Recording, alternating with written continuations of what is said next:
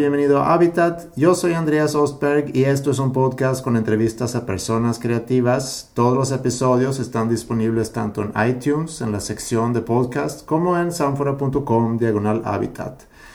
Muchas gracias por todas las sugerencias que me han llegado a través de Twitter, donde estoy como arroba Andreas Ostberg. Esta canción ni siquiera iba a estar en su primer disco, más sobre eso al rato con el invitado el día de hoy, que es Alejandro Rosso. I'm the Pachuco King, señorita linda. Mi coche echa al hombre, mi corazón, cosas bonitas. Soy el hombre de la noche, soy la sombra de la vida. Mi sangre es la comida no me hagas carita, solo busco otra salida. Bailando y cantando es tu castigo por ser diva. Soy el verdugo de tus sueños. No soy malo, soy veneno. No me mires a los ojos porque puede que no encuentres nada más que tu reflejo. Yo soy tu infierno. Yo soy tu infierno. En el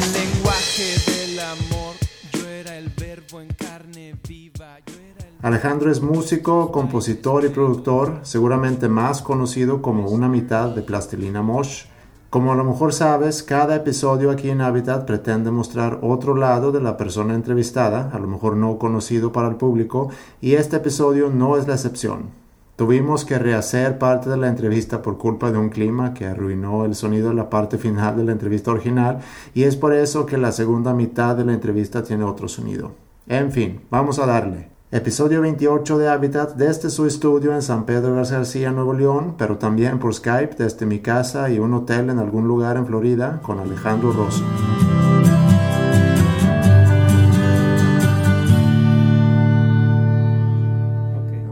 yo creo que ya estamos muy bien. Pues, ¿cómo estás, Alejandro? Bien, gracias. Qué amable. Gracias por considerarme en tus entrevistas. ¿Y tú naciste en el DF? Sí. ¿Y llegaste aquí chiquito?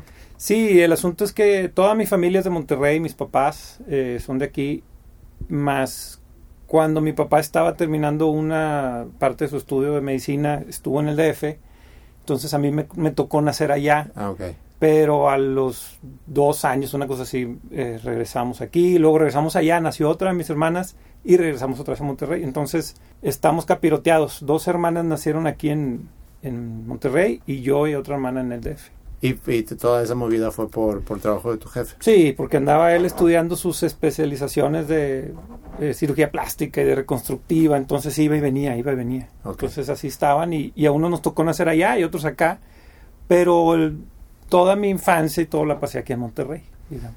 ¿Y qué recuerdas de tu infancia?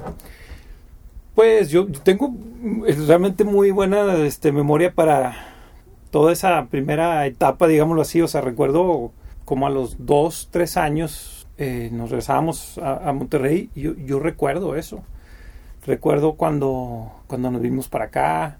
Vivíamos allá en el DF por, en, eh, por la Roma, por el Cine México, que, que es al final ahí de la Álvaro Obregón, donde están el, el famoso hotel este que todo el mundo se queda ahora. Sí. Y este Four Points. el Four Points, a Sí, donde termina sí. ahí, ahí enfrente en, es- en ese edificio de donde termina esa avenida, ahí vivía. Y yo me acuerdo que me subía a la azotea y veía desde ahí arriba el, el cine porque no estaba completamente tapado. Ok. O sea, cosas bien random así. Y me acuerdo cuando regresamos a Monterrey, vivía por la Purísima. Pues una infancia muy tranquila, digamos, acomodada, porque pues no, o sea, era muy, muy a gusto todo. Y este, un, un compañero de mi papá, ginecólogo, el señor Gilberto, creo que se llama, no me acuerdo el apellido, le debía dinero de algo del, del consultorio que, que entre los dos rentaban ahí el despacho, no sé, y le regaló un piano. O sea, le, le pagó con un piano parte de lo que le debía y pues, recuerdo que un día llegué de la escuela y estaba el piano ahí en, en la casa y, y decía, y pues me gustó, me senté y obviamente pues ven que tienes interés y te meten a clases. Sí. Y así fue como empecé con este asunto. ¿Y quién eras en la escuela? ¿Quién era, quién era Alejandro Rosso en primaria? Ah, yo era el, el- digamos que primero yo recuerdo en los, o sea, en kinder y primeros grados de primaria sí era aplicado, o sea, llegaba de la escuela, hacía la tarea, lo que sea. Y des- recuerdo vívidamente que yo veía que había dos, tres güeyes en el salón que no hacían las, las cosas y, y pues nomás les decían, las tienes que hacer y ya, y como que me empecé a, a mal, mal influenciar con ellos y, y después me volví como el que reprobaba y que tenía cinco en conducta o que lo mandaban a la oficina. Y era, era medio picarón en ese sentido. Pero nunca tuviste que repetir. Repetí un año, fíjate, repetí el eh, primero de secundaria, pero porque pasé del, del Panamericano al Anglia. Ah, ok. Y el Anglia tenía una, un asunto académico mucho más, eh, digamos, eh, intenso que el Panamericano. Entonces cuando pasé a primero de secundaria, me hicieron un examen y dijeron que no, que tú tienes que entrar a... O sea, tienes que volver a hacer el año y no sé qué, y pues lo tuve que hacer. Yo y mi- una de mis hermanas. Y luego ya me fui al americano, que estaba mucho más fácil que el Anglia, y ya pues pasé secundaria y todo eso. ¿Y otros intereses que tenías fuera de la escuela? Estaba, estabas en deporte. Sé que juegas fútbol. Ju- ¿Empezaste con fútbol temprano? No, fíjate que nunca jugué fútbol. eh, yo jugué béisbol. El, el béisbol me gusta y, y jugué toda la liga pequeña, todos los, eh, digamos, los años que hay. Este, y lo seguí practicando con amigos después, y softball y todo, pero el fútbol, pues digo, a lo mejor con primos o en alguna ahí reunión jugabas, pero no empecé a jugarlo hasta como los 26, 27. serio? Sí. O sea, que ya otros amigos me invitaron a jugar allá a las escamillas. Es más, entre Chalo y Jera, los de Bolobán y Sí. otra raza, y también Flip, y, y- y con ellos empecé a jugar más acá en el calcho, porque era lo que había. Sí. O sea, nadie jugaba base no- y no había otra cosa, y pues bueno, pues juego fútbol. Y de ahí me clavé. O sea, sí ya lo, lo empecé a jugar y, y hasta la fecha pues le sigo dando, ¿no? Pero nunca fui de que los que entrenaban de chavito o que tenían juegos en la escuela, no. Y otras cosas que me gustaran, pues me, me gustaba mucho, pues como todos los huercos, ¿no? O sea, los videojuegos. En esa época la generación que nos tocó pues era más de andar en la calle Sí. y, y andábamos haciendo travesuras. Nos íbamos a los ojos de agua acá arriba en, en Chipinque y hacíamos ese tipo de actividades. Lo más tecnológico era el Intellivision o el Atari, era lo que decíamos, pero de ahí para el real era estar en la calle y, y ver qué andabas haciendo, ¿no? Y mencionaste el, el- el piano que le regalaron a tu papá, o bueno, Sí. que le pagaron a tu papá con, con un piano. Sí. ¿Eso fue tu introducción a la música? Sí, sí, sí, sí, porque ¿Qué edad tenías? empecé el estudio del piano, empecé a los cuatro años. Ujú. Entonces estaba chavillo. Y, y recuerdo que, que me sentaba al piano y prendía, eh, como que quisieron hacer un cuarto de música mis papás. Estaba el piano y estaba ahí un librero y tenían libros y un estéreo. Y este, entonces yo prendía el estéreo y me ponía a seguir ahí las tonadillas. Y este, me metieron a las clases y, y de ahí esa maest- de un maestro que me acuerdo que me acuerdo que salía en el canal 12 tocando ahí en, en Rómulo Lozano, o sea, como que tenía su grupo de cumbias y Ah. daba clases. Y luego ese señor me mandó con otra maestra, que luego esa maestra me, me mandó con otra maestra que se volvió mi maestra de toda la vida, Estela Guzmán, y con ella estuve como 12 años, digo, mucho tiempo estudiando, a, a la par que entré a la Carmen Romano y a la UNI y otras a estudiar la carrera de música, pero con el piano pues siempre tuve mi maestra que fue ella.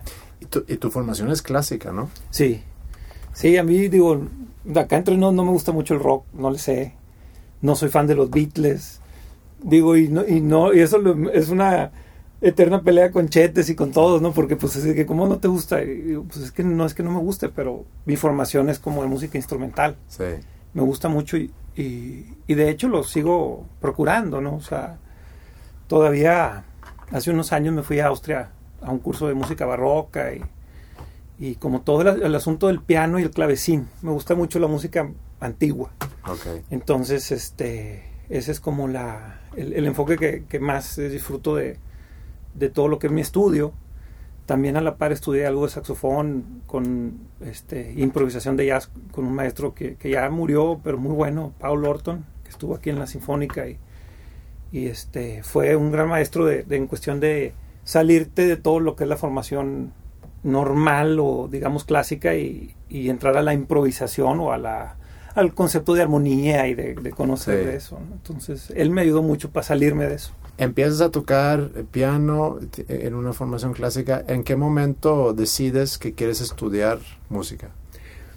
Eso sí, desde que me senté al piano, que me acuerdo que, que te digo, me sentaba ahí con, de muy chiquillo, sabía que eso es lo que iba a hacer. O sea, como que, por un lado, se volvió así como muy fácil eh, para mí entender ese asunto de que yo iba por el lado de la música a un nivel profesional. Tuve la, la ventaja que, que mi papá y mi mamá siempre lo vieron como algo positivo, contrario a muchas de las otras experiencias que hay, sobre todo en México, no sé, en otros lugares, ¿no? Pero en el caso de mi jefe, pues él era muy estudiado, muchos años, eh, como 12 años de estudio nada más de la carrera y, y era el más fan, o sea, le gustaba mucho y me, me apoyaba, entonces para mí yo creo que eso fue un estímulo positivo para desde muy temprano tomarlo más en serio y no esperarme a llegar a la, digamos, a la etapa de tu vida en la que estás entrando a carrera. Claro. Yo ya estaba desde más chavillo muy clavado en eso y tontamente en, en muchos sentidos, muchos aspectos los tomé muy informal, pero muchos otros sí los tomé muy en serio y, y después lo vi como una ventaja ya después, cuando sí me volví profesional, ¿no? A comparación de amigos que les pedían la carrera y después ya haz lo que quieras, Sí. etcétera, ¿no? Sí. Que siento que eso les, les mermó un poco el conocimiento musical o los atrasó un poco en el desarrollo musical para lo que tiene cada quien que dar, ¿no? No, y deja tú el, el dinero mal invertido. Y el tiempo. Digo, con Sí. cuatro o cinco años, más lo que cuesta la carrera. Exacto, o sea, yo para mí eso es lo que digo, es, es, un, es un ejemplo fuerte porque pues el, en, en este caso mi, mi papá era la persona que yo más, eh, que conocía que más había estudiado, ¿no? Y, y que, que dijera, eso no es necesario, tú nada más haz bien lo que vas a hacer y que te guste. Sí. Y entonces para mí fue, después lo, lo percibí como algo muy, muy afortunado de, Sí. de, de mi parte de mi, de mi crecimiento y desarrollo, ¿no? Sí, sin duda. Yo creo que la reacción más eh, normal, y no nada más aquí en México, sino seguramente en cualquier parte del mundo, es eh, si tú le dices a tus papás que te, le quieres dedicar a la música, Bye, bye, no, haz algo más y después haz lo que quieras como Sí. hobby. Y yo creo que, fíjate, eso también fue algo que me ayudó a no pelear los dos conceptos de la música clásica, por decirlo de alguna manera, y de mi estudio del piano, porque más que nada es enfocado a la música de piano eh, y, la música popular. O sea, para mí no había una... O sea, no me decían, tienes que seguir dando recitales de piano. O, sea, era lo mismo, oye, pues voy a tocar en un bar música, es distinta música, pero, pero bueno, pues sigue siendo música, ¿no? Yo creo que se volvió más natural mi transición a ese lado de la música popular o comercial y nunca tuve un problema en andar brincoteando en una y, y luego la otra. a mí me llama mucho la atención. Yo eh, supongo que creciste con música clásica en tu casa. Nadie en mi casa es musical, o sea, no, había música jamás. ¿Y de dónde escuchaste? tú? ¿Cuál fue el primer disco que compraste tú? Eh, Padre Abraham y los Pitufos. Ese fue el primero. me acuerdo perfecto. Y, y- y me acuerdo porque un amigo de la infancia, Fortunato Maicot se llama el güey, lo tenía y cuando su mamá nos recogía en la primaria lo ponía. Y yo me puse en eso y me lo compraron. O sea, en ese sentido yo no creo que compré un, un disco de música clásica, sino hasta como en los teens, o sea, 14, 15. ¿Te enteraste de la música a través de tus clases entonces? Sí, Mm. o sea, era, o sea, la- mi primera, mi primera impresión era prender el radio y oír la música y seguir la música Mm. y, y la apreciaba. En ese entonces también me tocó mucho la etapa de pon el cassette, ponle record y pause y lo que pongan en el radio pícale eh, rec cuando empieza la rola y si ya la tienes pues la, le- y si no la tienes vas haciendo tu playlist de música, Sí. pero era popular, o sea, sí, sí tenía como que ese lado como consumidor de música popular, pero toda mi formación sí era pues este las clases y, y la composición que estuviera estudiando, ¿no? O sea, lo que me tocaba ese año estar estudiando y lo que me tocaba este, presentar en mis recitales y cosas así. Sí. Que después se ha mantenido como mi, mi constante en, en el estudio. O sea, me gusta agarrar un compositor y durante un año me doy cuenta, no es algo que yo diga premeditadamente, me doy cuenta que agarro y como que le doy vuelta a mucha de su obra, la practico, la toco, la interpreto y después paso a otro y hago lo mismo, o sea, como que no soy de los güeyes que te puede interpretar así de que por gusto obra de cuatro o cinco compositores, Mm. sino que si me dices en un momento voy a saberme cuatro o cinco de un solo compositor y luego paso a otro y lo me, me lo gasto completamente y, y- y paso después a otro más y otro más. Así es como me, he- me he dado cuenta que, que me he ido comportando en los últimos años, ¿no? Mm. que eso no tiene nada que ver con lo de andar tocando con el rollo de música popular, que pues eso ya es, yo lo veo como una, como un recreo, como juego, Ya. no lo tomo muy en serio, digamos, y Obviamente que el otro güey tampoco, ¿verdad, Jonás? Pero este, yo creo que ahí está la, la, la cosa que nos atrae a los dos. Sí, eh, lo que te iba a decir y lo que me llama la atención es porque por un lado la formación clásica, que para mí a lo mejor no es tan creativo Ajá. ni libre, sino muy estudiado, Muy pero tienes un lado bastante creativo, juegas mucho con sonidos, eh, como el lado tecladista, si lo quisieras ver así. Sí. Eh, ¿En qué momento brincas entre los dos o cómo, o cómo ves tú eh, una cosa versus la otra? Creo que es- es- tiene que ver con lo que te comentaba ahorita, que no veo una, una línea que lo separe. O sea, igual y cuando estoy interpretando música, por decir, de algún compositor de, de música para clásica, por decirlo así, o para Mm. piano, no me veo como un intérprete. Me veo más como un observador que, que retoma la pieza de alguien más. A lo mejor eso para ser meramente un concertista, pues no es eh, lo más óptimo, ¿verdad? O sea, esperan que seas más purista en cómo lo tocas, pero creo que me tomo como libertades creativas al momento de interpretar. Si no con notas, a lo mejor con ciertas dinámicas o este, otras eh, variantes que pudieran volverse, digamos, a mi gusto. Y creo que eso me hace observar composición que, que considero más madura que mucha de la música popular y a lo mejor en el momento en el que yo estoy eh, generando una pieza, una canción en el proyecto que sea de, de mi carrera pop o comercial, busco cier- que, que ciertas emociones sean eh, complacidas con, con sonido. Y, y no tengo que discernir entre que ah, es, es algo que me nace o es algo que tomo de aquí o de allá, simplemente busco ese mismo estado como cuando estoy interpretando la música clásica, que es que sea vivo. Y me doy cuenta que eso me, me abre más la gama a, a que creativamente pueda intervenir una parte inconsciente de mí que, que tiene toda esa historial de haber estudiado la música clásica. ¿no? Aunque lo, lo que yo genere no suena música clásica, creo que hay tintes ahí que no son el, el tinte convencional de un tecladista de rock o de blues o de jazz. Sí. ¿Verdad? Que, que es, eso es lo que me doy cuenta. Dos de las personas que he entrevistado que, que me han mencionado eh, influencias de la música clásica, pues uno fue Chetes y otro fue este Paco Huidobro. Y los dos mencionaron lo- el mismo compositor que es Bach.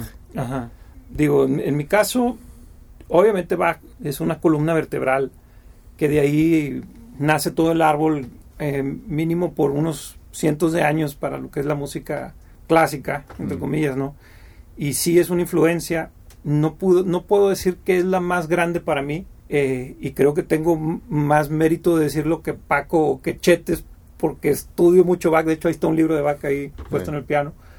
Eh, lo que yo considero es que la música de Bach, la influencia que tiene es, es que es música que está matemáticamente perfecta, ¿no? Entonces puedes buscarle muchas variantes, pero ninguna va a sonar mejor que lo que este, se captó o se logró rescatar de su obra, de él, ¿no? No sé si él tocando hubiera hecho más el asunto del vaso continuo e improvisación con la mano derecha, no sé, pero si, si tratas de, de remodelarlo no puedes. Por ese lado creo que la influencia está clara que si eres amante de la música vas a apreciar lo que Bach hace.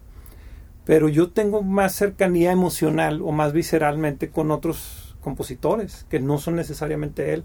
Un compositor que me gusta mucho es este también, bueno, de música antigua, por decirlo así, 1700, Pancras Roger, un, un francés que, que hizo muy poca obra, murió muy, muy joven, pero sus libros para clavecín, la música para clavecín me parece que es como si el güey es un metalero que vivió en esa época, ¿no? Entonces toda esa intensidad y todo lo visceral no es perfecta, pero, pero emocionalmente el, el mensaje es, es muy contundente. Entonces me gusta mucho eso. Me gusta mucho la música rusa. Eh, obviamente como pianista, pues Rachmaninoff. Eh, me gusta mucho nuevo este Kapustin, que es este Nikolai Kasputin, perdón. Eh, otro, otro ruso nuevo, nuevo porque digo todavía sigue vivo él. Que la música es prolífica y es un tinte de clásico con jazz muy, muy chingón. Eh, también me gusta mucho Chopin, más chavillo, mucha parte de mis teen years me gustaba mucho Chopin. Entonces, siento que soy más por el lado clásico, romántico e impresionista que por el barroco, aunque sí lo disfruto mucho y, y la música de clavecín me gusta, o sea, desde Haydn, Scarlatti, este, obviamente Bach, no solo padre, ¿verdad? Los hijos también tienen buena obra, y te digo, este Roger, y también, bueno, depende quién interpreta, porque mi disco favorito sí es de Bach, Mm. más ese las, eh, Goldberg por Glenn Gould. La, tanto la primera grabación que hizo en, en los 50 como la última que hizo en los 80 que fue la única obra que grabó dos veces. Y notas el principio de una carrera enorme con su manera de tocar de joven y el cierre de su carrera antes de morir. Y, y- y esa obra tan distinta como se interpreta del mismo autor que es Bach. Me parece hermoso ese disco y es para mí el, el único disco que te puedo decir que es el que me llevaría a la isla desierta, como dicen. Paréntesis, y hablando de Chopin, en la familia del lado de mi mamá, Ajá. ella nació en Polonia y, y se supone que tengo un familiar que le daba clases a Chopin. O sea, un familiar tuyo le daba clases a Chopin. ¡Wow! Sí. Increíble. El papá biológico de mi mamá Ajá. era soprano. Y en su familia, pero esto lo que te estoy contando lo, lo encontré en un artículo, en un buscando en un archivo, en una en un periódico gringo, porque él después de la guerra se fue a Estados Unidos, mi mamá se fue con su mamá a Suecia. Y él eh, lo entrevistaron por no sé qué razón, pero era un reportaje grande y ahí menciona. Dice mi abuela que, que era muy mentiroso, entonces no sé, no sé qué tan cierto sea, pero un bisabuelo de él, Ah, por ahí, Sí. eh, le daba clases a Chopin. Impresionante. Sí. Digo, porque es. Vamos a mí- pensar que era, cer- eh, era cierto. No, pues mm, también que lo desmientan, como dicen, ¿verdad? Claro. Que te digan que no. Y es que para mí, o sea, en, en el piano no, no hay este. el- el- la exaltación del espíritu humano no creo que pueda llegar más que, que Chopin. Que no, no, to- o sea, su música no es como. No está adecuada al piano. O sea, como que se siente que el piano se adecua a su composición Mm. por decir, Beethoven es, es inspiración pura y es hermoso y, y- y te exalta, pero no es o sea, no lo oyes. Cuando, cuando es música de piano, olvidas el piano. O sea, simplemente es. eh, eh, eh, la armonía te llega, ¿no? Y, y en el caso de Chopin, sientes que el instrumento se hizo para esa música. O sea, que, Sí. que- que él es el que llegó a ese grado de eh, madurez de composición que, que, digo, también por eso yo mucho tiempo lo, era lo único que me gustaba tocar, pues. Oye, escuchando tu, tu formación musical, casi que al, al juntarte con Jonás, se me hace que, que fuiste a buscar el lado más opuesto posible. Es que fíjate que es una cosa, sí, o sea, yo creo que inconscientemente nos buscamos. ¿Cómo se conocieron ustedes? Eh, yo tenía otro grupo que era bien feo, que se llamaba Carnienses, en donde era como un, un- un concurso de egos, ¿no? O sea, cada quien, eh, una cacofonía horrible. Pues era como rock, pero con dos guitarras. Ah, Iván Tamés y Sef García, dos güeyes ah ya, ya. sí. Y luego Iván Moreno en la batería, y, o sea, éramos y Mopre en el bajo, éramos así como que los, los viejillos que daban clases, Sí. era su grupo, ¿no? Entonces eh, era muy... Sí, daban clase a Flippy, se me hace. y- eh, sí, o eh, sea, Iván le, le dio clase a Flippy y también a Chetes, pues pero porque eran más chicos ellos, Iván es más grande inclusive que yo. Pues ese grupo, algunas veces tocábamos y, y tocaba Cuervos de Malta, ujú. que era el grupo Jonás, y ahí pues nos conocimos, ¿no? Eventualmente luego me lo volví a topar y yo estaba trabajando en Soundstation, ingeniero de audio, y este Jonás me dijo, oye, ayúdame que quiero programar unas rolas y no hay nadie que programe música aquí más que tú. O mínimo conocidos, no conocíamos así a alguien, ¿no? Entonces, este, pues fue ahí al estudio y armamos un- unas dos, tres rolas. Y de ahí fue como, oye, pues nos invitan a tocar a Ciudad Victoria y nos pagan con cerveza. Ah, pues vamos. Eso fue que 95, 96. 95, por ahí, sí, 95. El, el primer show que hicimos como plastilina fue un 4 de febrero del 96, Mm. porque yo cumplo años el 5 de febrero y me acuerdo que fue un día antes. Teníamos como unos 2, 3 meses de habernos juntado a armar. Ese primer show que te digo fue en Factores Mutuos en el gimnasio ese festivalillo, tocamos cuatro rolas, o sea, no teníamos nada. Fue como una cosa que para mí era como tan irreverente y tan desfachatado o tan, tan pendejo que, que- que era atractivo, como esa, esa comicidad o o ese humor que no, o sea, no, no nos importaba que saliera bien o mal. Eh, pues vamos a hacer una rola que haga esto. Ah, sí, y lo, lo hacíamos, nos reíamos y ahí quedaba. Lo irónico fue que yo por muchos años tocando con grupos y con esos güeyes de acarnienses toqué como 12 años, no sé cuánto, que ensayabas diario, hacías todo bien, la la la, y nadie te pelaba, ¿no? Y con este proyecto fue todo lo contrario, o sea, nos hablaban a casa de Jonás disqueras para pedirnos grabar y nosotros no tenemos discos, o sea, no, no somos un grupo, somos dos güeyes, era una, nos invitaron a hacer un show y lo hicimos, pero no, y así se fue dando más y más y más hasta ¿Y cómo que- se enteraron? A través de verlos en vivo. no, ten- no, porque la primera vez que nos abrió una disquera fue a casa de Jonás, estábamos jugando PlayStation, me acuerdo, y, y chupando. Teníamos tres rolas en un cassette, que ese cassette nada más estaba en mi carro. Yo no sé quién se habrá subido con nosotros que oyó, que se corrió la voz como un run run de que hay un grupo chido. Nos habló Warner de México. Oye, los quiero oír, quiero que vengan, quiero... y nosotros no. Y, me acuerdo literal, Jonás, chinga tu madre, pum, colgando porque no lo veíamos como una- un proyecto, simplemente era como un pasatiempo más. Mm. De ahí pasó a una tocada en Ciudad Victoria, una en Querétaro, con cuatro rolas. Que fíjate, en, es- en esas tocadas nos llevamos a Renato, el de Serpro. Ujú. Y me acuerdo perfecto que llegamos a la tocada en Querétaro y era en una quinta abandonada y un- una alberca dentro de ahí el escenario. Y que Renato dijo, no mames, no tenían nada, no tenían equipo. Estos pendejos, digo, pues, ¿cómo querían que hubiera show y que la la la y eran más grupos? Y dijo, yo voy a comprarme unos amplis de guitarra y los voy a rentar. Me acuerdo que veníamos en el camión de regreso y dijo eso el güey. Y en eso, este, pues ahorita ves, Renato, es una empresa de producción de audio enorme, ¿no? Sí, Y- increíble. y todo empezó porque por esa vez. Ah, sí. Este, me acuerdo perfecto que íbamos en, el, en los de regreso a Monterrey, lo dijo. Eh, más digo, pues así viajamos. Nos invitó Polygram a Manicomio cuando acaban de firmar a Machete y a Zurdo. Y nos dijeron, su disco no va a vender. Marcelo Lara y Robbie Lear, me acuerdo que su disco no va a vender. Entonces les licenciamos el disco. Entonces hablamos con Rocha de Soundstation, nos hizo el paro de dejarnos grabar sin cobrarnos a pagarle después. Y justo cuando íbamos, una noche antes de mandarles el disco para licenciar a Polygram, nos hablaron de EMI y nos dijeron, ¿saben qué? Los vamos a firmar, no hagan nada, no le manden a nadie nada. Pero nada más Pero es- nunca hubo una, una búsqueda de nosotros para ellos y nunca hubo un demo que darles.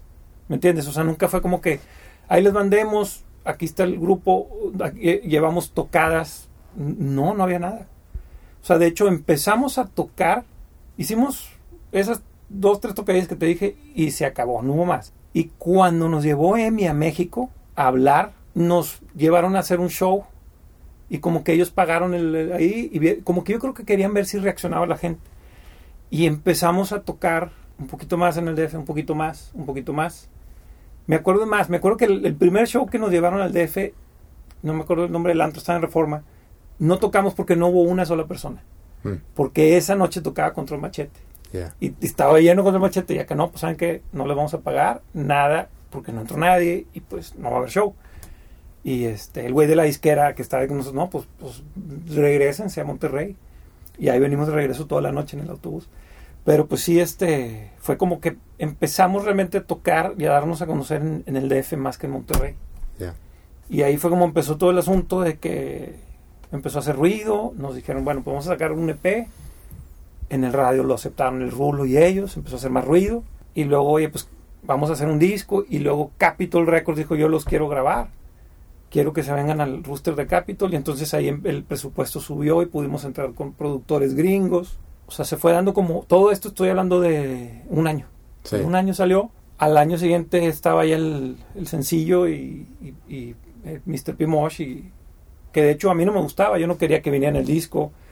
Fue el- es, en, el- en ese disco es el último track precisamente porque no nos gustaba. Nos estábamos burlando de Machete y todo el rollo del hip hop que estaba pasando con ellos y Molotov. De una manera, pues, entre, digamos, en una peda de nosotros con Jason. Y así se fue, así se dio, y de ahí, pues, este, todo lo demás que se siguió creciendo. Pero lo que, volviendo a lo que me preguntaste, creo que lo que nos a- a- unió a Jonás y a mí fue el sentido del humor. O sea, sí, el güey es completamente distinto en todo. O sea, su manera de vivir, de tomar, de comer, de no dormir, de disfrutar a la gente, la fiesta, todo. Y yo soy todo lo contrario, no me gusta desvelarme, no me gusta tomar, no me gusta salir, me gusta el- la música clásica, no me gusta este, andar en la fiesta, que, que- que- tumultos, etcétera. Pero eh, la línea que nos une, pues creo que es el humor, que tenemos ese mismo humor negro y disfrutamos de las mismas estupideces, entonces el proyecto se presta para hacer esa amalgama en donde sí hay una complementación, ¿no? O sea, sí él pone algo que yo no disfruto en la canción y viceversa, Mm. pero los dos podemos disfrutar elementos distintos de una misma obra, creo yo. Estudiaste hace rato para regresarte, para Sí. regresar un poco. eh, Te fuiste al, al, al Carmen Romano Sí, estuve ahí en y ahí Romano. eh, como, como instrumentalista. Sí, concertista. Sí. Sí, estuve yo creo que dos años. No me gustó mucho la carrera porque yo ya tenía muchos años estudiando piano. Inclusive ya había dado muchos recitales yo solo y o de los recitales de mucha gente yo era el que lo cerraba, etcétera. Entonces para mí, o sea, de que bueno, te vamos a regresar y vas a estar tocando y menciones a dos voces de Bach. Pues no mames, o sea, ¿por qué no me agarras de donde yo estoy y me subes? Sí. No, porque lo que pide el, el sílabus es esto, entonces pues es lo que te vamos a dar. Y cuando llegues a eso en el octavo año, te nah, pues chinga tu madre. Y en aquel momento, ¿con qué soñabas? O sea, ¿qué, qué, qué expectativas tenías tú para tu futuro como músico profesional? Eso, ser músico profesional. O sea, Como conciertista. No necesariamente lo tenía definido como un concertista, simplemente sabía que, que yo iba a ser músico. Mm. No, o sea, yo lo veía de esta manera y lo sigo viendo así. Si se me abre por el lado del, del concertista, pues lo voy a hacer. Pero no por eso voy a dejar de hacer algo con otra gente que me guste creativamente Sí. o tocar en una banda de música más electrónica o pop o rock. Lo voy a hacer también. Entonces nunca me he visto como que, ah, soy de este lado o soy del otro. Más bien es, en este momento soy de este lado y en este momento pues acá. De la misma manera creo que entré al rollo de la ingeniería y, la producción. O sea, que, que grabando demos de que no, pues este güey no lo hace sonar como es o no como lo imaginamos. Suena bien pinche, pues déjame me pongo a estudiar eso, pues a ver Mm. cómo es y es, o sea, como que yo veo que todo es parte de ser músico. O sea, la palabra para mí encierra ser tu abogado, ser tu manager, ser tu contador, tu psicólogo, tu in- instrumentista, tu eh, erudito en teoría, o sea, que, que todo tiene, o sea, que son, son partes de una misma persona que, que, que se llama ser músico. Sí. Entiendo que no es así para todos, pero yo no podría ser de la otra manera. ¿Y cómo pu- pudieras describir tu trabajo como compositor? ¿Tienes una rutina? ¿Tienes algún proceso? Varía, o sea, yo creo que la mayoría de mi trabajo como compositor es estimulada por la persona con la que estoy colaborando o con la obra que tengo que considerar. O sea, por decir, si estoy con Jonás, mis ideas se filtran a ciertas opciones que yo en mi estupidez eh, limito, digámoslo así, porque no tiene que ser limitado, ¿no? Pero pues a lo mejor yo considero esto le puede gustar y esto no, entonces como que lo adapto a eso. Con eh, Vivi, que hice lo de Panorama, pues era otro tipo de vertiente creativa que, que consideraba, ¿no? A lo mejor era más acústica, más romántica, más sweet, porque pues Jonás berreando, pues no, no, no se me ocurre que eso quede, ¿no? Pero Vivi no berrea, canta, entonces ahí es como que me nace otra manera. Sí. O lo mismo puede ser de que, oye, pues un documental que me piden, el último que hice fue uno japonés, música muy minimal y con ese asunto medio oriental, bueno, pues entonces como que mi, mi campo de acción se volvió tal y di algo que creo que, que va dentro de ese formato, ¿no? Pero es raro que yo tenga la composición completa nada más por tenerla Ah, me surgen ideas y las guardo. Y digo, esta idea que traigo aquí, no, no sé para qué me suene. Y después que estoy con alguien colaborando, ah, tengo esta idea por ahí, que déjame la expongo para que te, a ver si te gusta y la, y la desarrollamos o la termino. Ok. Entonces, como que tengo ese tipo de almacén en la cabeza de ideas y nunca las termino, o sea, nunca las bajo hasta que no hay un porqué, hasta que no hay un, un- digamos, si yo dijera voy a hacer un disco de puro piano, música de piano, pues entonces bajaría esas ideas. Y si no, ahí están. Con, con temporada de patos, con la, rol- la, la película, en un principio que Fernando, el director, me dijo que quería música de piano, bajé como 13 ideas completas de, de música de piano muy, creo yo, muy clásicas. Y luego dijo, no, está muy serio, esto está muy fuerte, vamos a hacer otra cosa. Y cambiamos. Pero si no, no tuviera ese cassette con esa composición ahí. A- así es como me gusta componer en la cabeza. O sea, no- nunca me siento en, ¿No? en el piano o en otro instrumento. No. O sea, nunca te pones a traquear algo nomás por ver cómo suena No. la idea. Si ya aprendí los fierros es porque ya hay una hay un porqué de, de bajar alguna idea. Eh, muchas veces me llega una idea y la mantengo ahí para que la- para retenerla y después de unos días o unos meses o lo que sea le doy otro seguimiento y la, la, la termino más. Y después de eso puede ser que ya la tenga y diga bueno déjame ya la bajo porque ya está lista. Para lo que sea la voy a usar pero pues ya la puedo bajar Mm. otra puedo decir no esto va con orquesta o va con esto y pues no la voy a bajar para qué para qué la voy a dar con cinte o hacer sonidos de cuerdas pues mejor nada más me mantengo el arreglo ahí y cuando es el momento justo lo, lo, lo trato de bajar de la cabeza para que no esté tan filtrado por la condición del día, de mi ánimo o de mi manera de tocar, que eso también limita la, la composición, creo yo. ¿Y dónde crees que viene tu creatividad?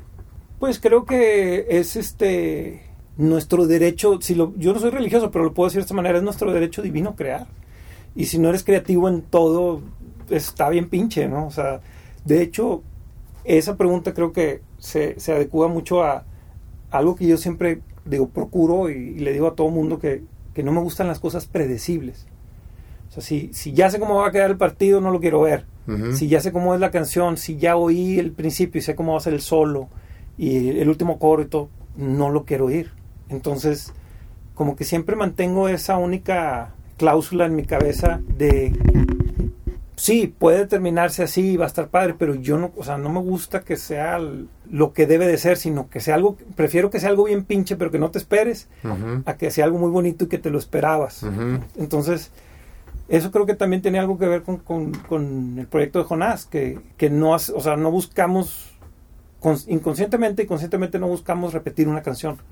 O sea, si ya hubo un Mr. Primosh, ya, ya no. O sea, ya hubo una nalguita o esa estupidez, pues no, ya, ya otra pendejada igual ya no. O sea, obviamente no tienes la capacidad para generar siempre creativamente eh, sin influencia, ¿no? Pero mínimo trato de procurar que, que no sea predecible. Y creo que eso estimula la creatividad. ¿De dónde viene? Pues yo creo que, que lo traemos innato todos, ¿no? Algunos lo procuran y lo... Pero no, pero no, te- no tienes un lado artístico, creativo que viene en tu familia. Digo, tu papá fue cirujano plástico, Sí. que digo, es cierta creatividad para, para Yo- esa profesión. Y en ese sentido él era muy creativo. O sea, él tocaba el piano sin estudiar y tocaba muy bien. Mm. O sea, yo recuerdo que el güey se sentaba, oía una rola y se sentaba y la tocaba con acompañamiento, o sea, con acordes y melodía. Eh, música popular, pues, pero, pero tenía mucha facilidad de oído y pintaba muy bien. Eh, yo de niño est- estuve en, en- en concursos de pintura y ese asunto, pero yo me metía porque pues así perdía clases. O sea, nunca lo procuré como algo de que, ah, qué chido voy a pintar. Pues no. Este, pero sí, o sea, que creo que siempre he sido más como por ese lado de lo aestético, sonórica o visualmente. Me gusta lo. No puedo decir que yo soy un ejemplo de lo que me gusta, pero ni mucho menos mi obra musical. Pero me gusta la, el, eh, el arte, pues, Mm. en ese sentido. ¿Y sientes que tu creatividad ha cambiado con, conforme hayas avanzado en edad? Sí, creo que sí, creo que te haces viejo. Creo que te vuelves víctima de tus trucos y te vuelves conformista.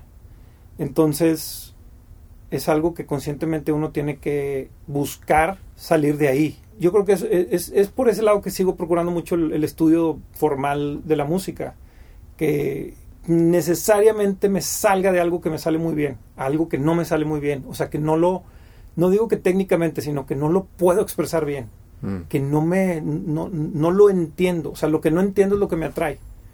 No, no me quedo nadando en lo que sí me sale muy bien, o sea, no me gusta eso. Por eso también decidí dejar de tocar con Jonás, porque ya era muy automático y muy predecible todo, desde el subirse al escenario, desde las rolas que hacíamos, de las ideas de Jonás, mis ideas, o sea, no lo culpo a él, sino los dos estábamos ya bien trillados de tanto tiempo nada más.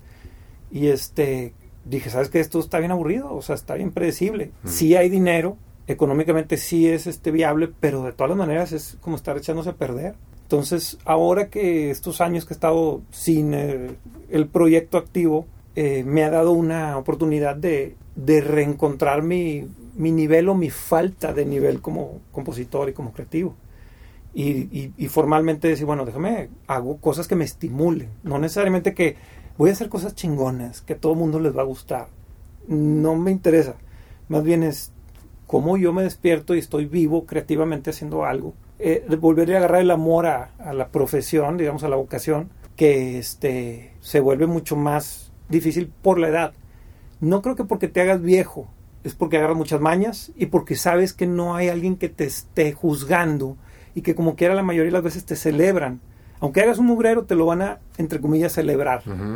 Entonces, por ese lado, si eso es un factor, agrégale a eso que ya has tenido muchas, o sea, ya tienes 40 años, ya viviste un chingo, o sea, yo por decir, tengo 20 años viajando, yendo, y, o sea, ya no te acuerdas obviamente de todo lo que viviste, de todos los lugares, de toda la gente que, o sea, ya no te acuerdas de los nombres de la gente, entonces siento que se vuelve un overload en tu cabeza, que yo pudiera decir, bueno, es como un midlife crisis a lo mejor, pero hay como que borrar ese disco duro y dejarlo fresco para que entre más cosas. Sí. Y, y a lo mejor es otra etapa nueva que vuelve a ser eh, creativa y floreciente de otra manera, pues no lo ignores, o sea, no lo evadas. Yo veo a muchos músicos de generaciones un poco mayores a, a la mía, mínimo, y yo digo, este güey no está feliz, gana el dineral que tú quieras, pero pues no está feliz, y ya eso es lo que va a hacer toda su vida. Sí, eso, tomando en cuenta lo que acabas de decir ahorita y con, también con la ruptura de plastilina y por las razones que me acabas de decir, porque sí, digo, era un proyecto ¿no? lucrativo, quiero Sí. pensar, de, tenían muchos shows, supongo que shows bien pagados, y de ahí tomar una decisión de, pues hay que bajarnos de esto para ahorita explorar y a lo mejor retarnos musicalmente, retarnos creativamente Sí. Esa decisión, eh, pues se me hace que requiere mucha madurez. Es como estar en un buen trabajo y decir, ¿sabes qué? Yo ya voy a hacer otra cosa. Definitivamente. Eh, digo, es- estás bien, puedo prender el clima, pero siento que no está bien por... No hay bronca. Bueno, No. está para que no nos hacemos. Te Los, digo, los, los que escuchan por lo Sabrán. que- sabrán que ahorita hace mucho calor aquí adentro. sí, está cabrón.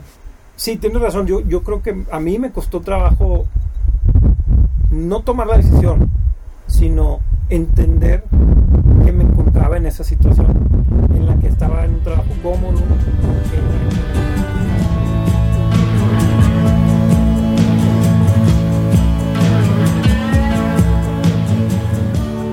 Oye, pues ¿por qué aprendiste el clima? Estuvimos platicando sobre esa madurez que se requiere para dejar un proyecto tan lucrativo como, como era Plastilina.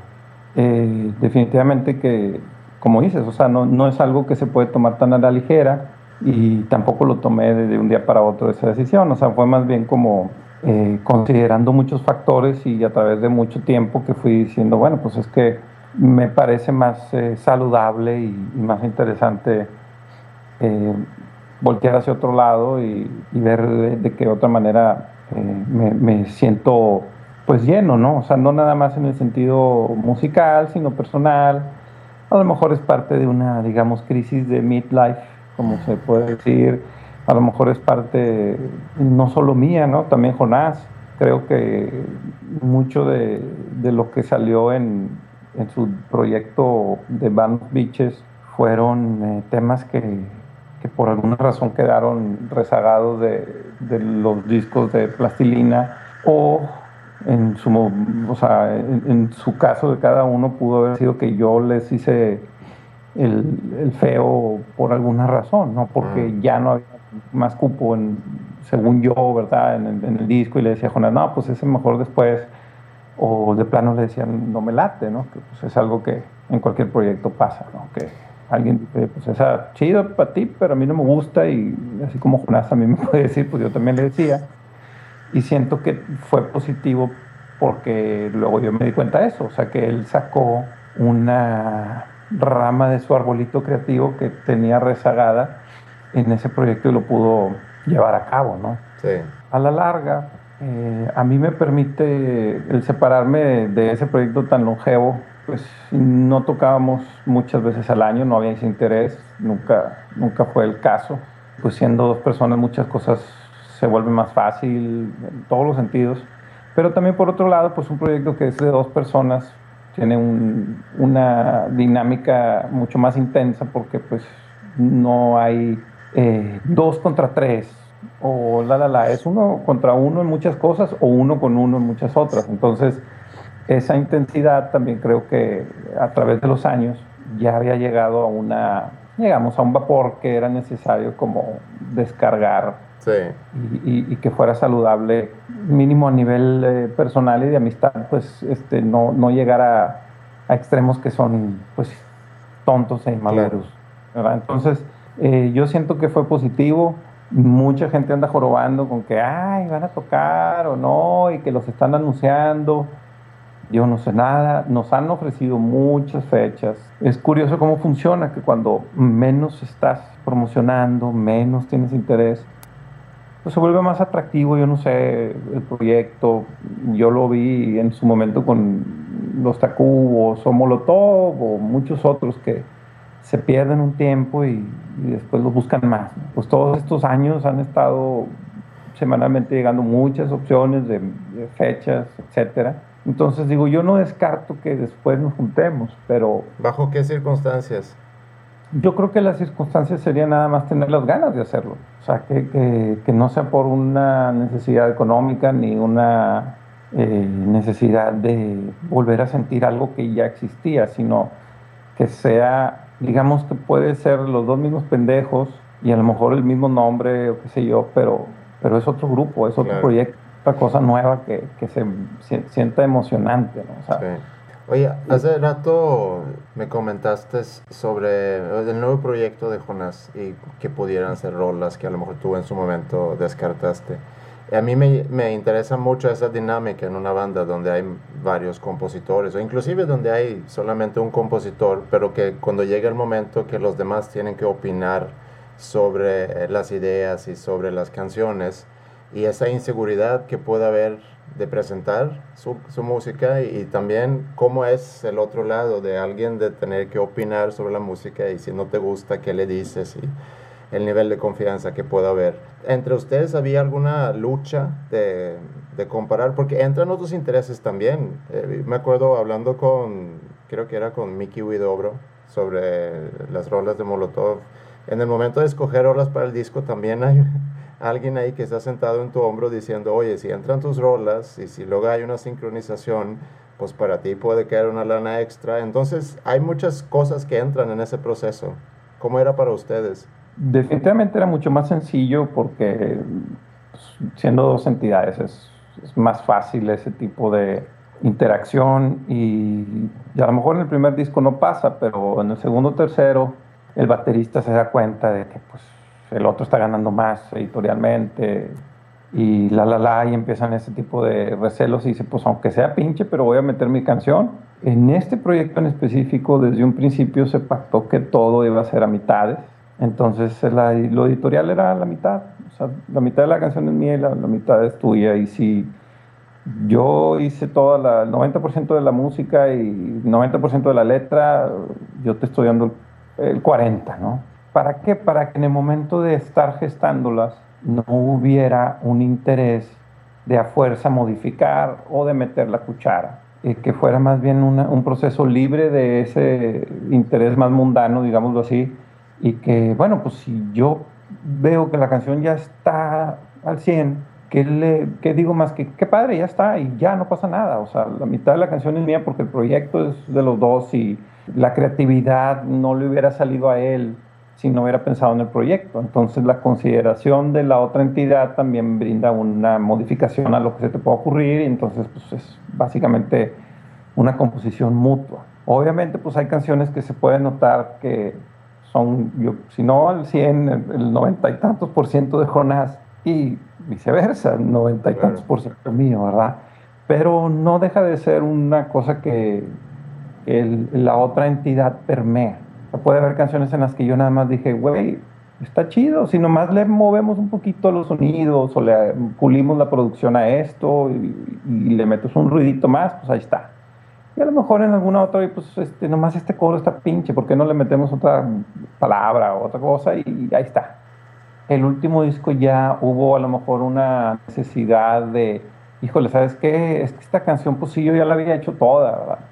Eh, de parte de Jonás, a lo mejor en algunas canciones, como la de Castígame y eso, que yo en, en lo personal, pues decía, pues no, no, me, no me importa que tú quieras tener el 100% de la canción pero entonces pues yo voy a tener que ponerme en ese plan también con la producción, porque pues yo estoy haciéndole todo el arreglo, tú me traes un demo con una guitarra y una berreada y yo le estoy poniendo todas las decisiones creativas del sonido, todas las decisiones de que pues el coro no lo cantes tú, sino que lo canten unas morras y conseguir a las morras y hacerlas que lo canten bien. Entonces eh, ahí se vuelve una línea muy difícil porque es, es como yo no creo que la producción de una canción y el arreglo de una canción estén ajenos a lo que amerita ser una composición. Mm. Eh, yo lo veo todo como una amalgama de lo mismo y no veo que sea una identidad separada el, producir, grabar, componer, mezclar, arreglar. O sea, todo lo veo como que todo hace que la canción se escuche para hacer una producción. Yo respeté todo, más hubo canciones entonces que se volvieron pues, 100% mías. Y fue malo porque entonces Jonás decía, pues si es de él, pues déjame entonces ya ni, opino y ni voy al estudio y ni me, involucro. Y siento que ese último disco pues sufrió de una separación o un péndulo que se fue demasiado hacia el lado de él y luego el contraste demasiado hacia mi lado, ¿no? Entonces se volvió como, como dos entidades capiroteando en vez de estar juntos revisando ideas creativas. Y yo creo que también eso fue una de las cosas que, que me hizo decidir, oye, pues no, no quiero, no quiero hacer otro disco así. O sea, ¿para qué quiero? Pues para el caso uno yo solo, ¿verdad? O sea, y que él haga el suyo. Como que ya te digo, él hizo el suyo. Y definitivamente sí hubo canciones que yo y que dije, ah, claro, pues esa yo se la reboté bien gacho, dándole mérito a él, independientemente que en el crédito del disco y de, lo, de la mayoría de nuestros discos eh, era el 50-50 sí te puedo decir que el 99% de los singles que hicimos, de los sencillos que hicimos, no son, yo no hice casi nada de composición, si acaso hice algo. O sea, ninguna de las canciones que fue eh, radiable son, digamos, de mi estilo, de mi gusto, o sea, por decir, Nalguita, una canción de esas, no, yo, yo no quise que viniera en el disco. En ningún disco vino, o sea, la usaron por una película y después salió por la película y tuvo cierto, digamos, éxito, pero a mí no me gustaba.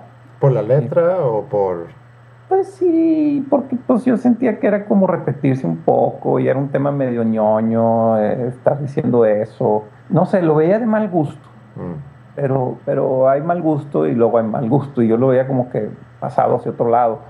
En otras palabras, no estoy diciendo que, que sea de mal gusto, estoy diciendo que yo, en mi limitación, yo no le veía un potencial. Y después, el tiempo y, y, las mujeres en los conciertos me han comprobado que, que estaba mal, porque todas las pinches viejas mueven las nalgas y cantan la canción. O sea, les, les permite sorrear, digámoslo así. Entonces, es de las canciones que tocábamos que más éxito tenían vivo. Y así como muchos otros ejemplos, ¿no? O sea, por eso la canción de Mr. P. en el primer disco es el último track.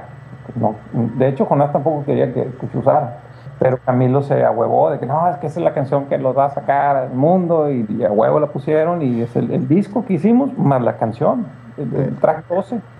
Se me figura que eres de esas personas que le gusta más estar en el estudio que estar sobre el escenario, ¿es así o es...? O sea, en, definitivamente no soy una persona que disfrute el rock en general, como, como música se me hace muy predecible y es una palabra muy trillada siento que tuvo valor hace muchas décadas como una manifestación nueva, fresca, independiente, etcétera, y luego se volvió una norma y, es, entre comillas, un modo de vida muy pendejo. Eh, siento que... ¿En qué sentido? Es, una licencia para, para ser huevón, para no tomar responsabilidad con, con, con quién eres, y me refiero a quién eres definiéndote no como una personalidad o una máscara, sino como, como un ser que está siempre cambiando y, creciendo, ¿no? Entonces, siento que la gente que se pone esa máscara de rockero, con eso se justifica para no cambiar, no crecer y mantenerse siempre obsoleto y, justificado, pues. Entonces me, o sea, no sé si es a lo mejor un complejo mío o, qué, pero yo, o sea, le tengo una aberración a, todo el, mundo del rock, al, show del rock, a los festivales, al backstage, con los músicos con las chamarras de cuero y, y la guitarra y, y, los tatuajes y el alcohol. O sea, me, se me hace que es como, a lo mejor a los 18, 22, qué padre, ¿no? Pero a los treinta y tantos, cuarenta y tantos, siento que, que, si lo hiciste y, y, y, viviste eh, lo que es verdadero de, de, esa máscara o ese personaje, estarías en otro lado, ¿no? Estarías haciendo algo más, ya lo trascendiste. Pues es como entrear, o bueno, pues que estás arriba de la mesa brincando y lo hiciste 5, 6 años, 7 años, pues ya lo, ya lo viviste, ya lo pasaste, ya se me hace que es como los güeyes rucos que están sorreando en antros ya a los cuarenta y tantos buscando morritas. O sea, es como de que no te, neta no te da pena, güey, estar aquí. Sí, pero también hay una diferencia entre estar en el antro todavía buscando morritas a tus 60 años a que mantengas un gusto por una música, por un estilo de vida, por cierta ropa, por, ¿sabes? Pero es eso, o sea, no porque creces en la vida vas a descartar algo que es valioso. Puedes seguir disfrutando de esa máscara y te la puedes poner y te la puedes quitar, pero no puede ser la única máscara que te pones y no puedes decir que eso eres. ¿Me entiendes?